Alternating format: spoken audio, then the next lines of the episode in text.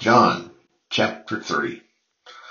One dark, uh, after dark one night, a Jewish religious leader named Nicodemus, a member of the sect of the Pharisees, came for an interview with Jesus. Sir, he said, we all know that God has sent you to teach us.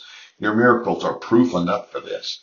Jesus replied, with all the earnestness I possess, I tell you this, unless you are born again, you can never enter the kingdom of God. Born again? exclaimed Nicodemus. What do you mean? How can an old man go back into his mother's womb and be born again? Jesus replied, What I'm telling you uh, so earnestly is this unless one is born of water and of the Spirit, he cannot enter the kingdom of God.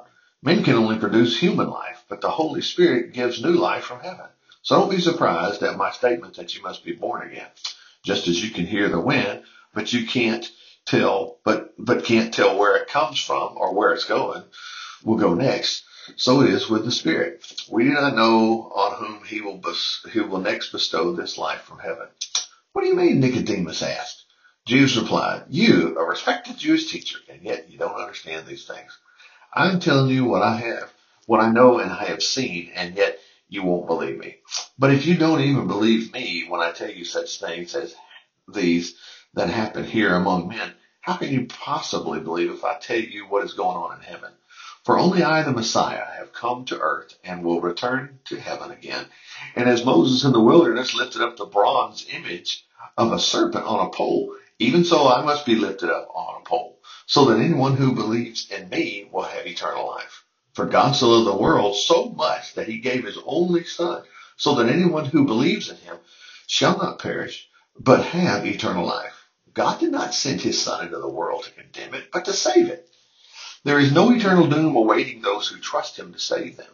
But those who don't trust him have already been tried and condemned for not believing in the only Son of God. Their sentence is based on this fact that the light from heaven came into the world, but they loved the darkness more than the light, for their deeds were evil. They hated the heavenly light because they wanted to sin in the darkness. They stayed away from the light for fear their sins would be exposed and they would be punished. But those doing right come gladly to the light to see everyone, uh, to let everyone see that they are doing what God wants them to. Afterwards, Jesus and his disciples left Jerusalem and stayed for a while in Judea and baptized there. At this time, John the Baptist was not yet in prison. He was baptizing at Aenon near Salim because there was plenty of water there. One day someone began an argument with John's disciples, telling them that Jesus' baptism was best. So they came to John and said, Master, the man you met on the other side of the Jordan River, the one you said was the Messiah, he's baptizing too, and everyone is going over there instead of coming here to us. John replied, God in heaven appoints each man's work. My work is to prepare the way for that man so that everyone will go to him. You yourself, you yourselves know how plainly I told you that I'm not the Messiah. I am here to prepare the way for him. That is all. The crowd will naturally go to the main attraction. The bride will go where the bridegroom is. A bridegroom's friends rejoice with him. I am the bridegroom's friend, and I am filled with joy at his success. He must become greater and greater, and I must become less and less. He has come from heaven and is greater than anyone else. I am of the earth, and my understanding is limited to the things of the earth. He tells what he has seen and heard, but how few believe what he tells them. Those who believe him discover that God is the fountain, God is the fountain of truth.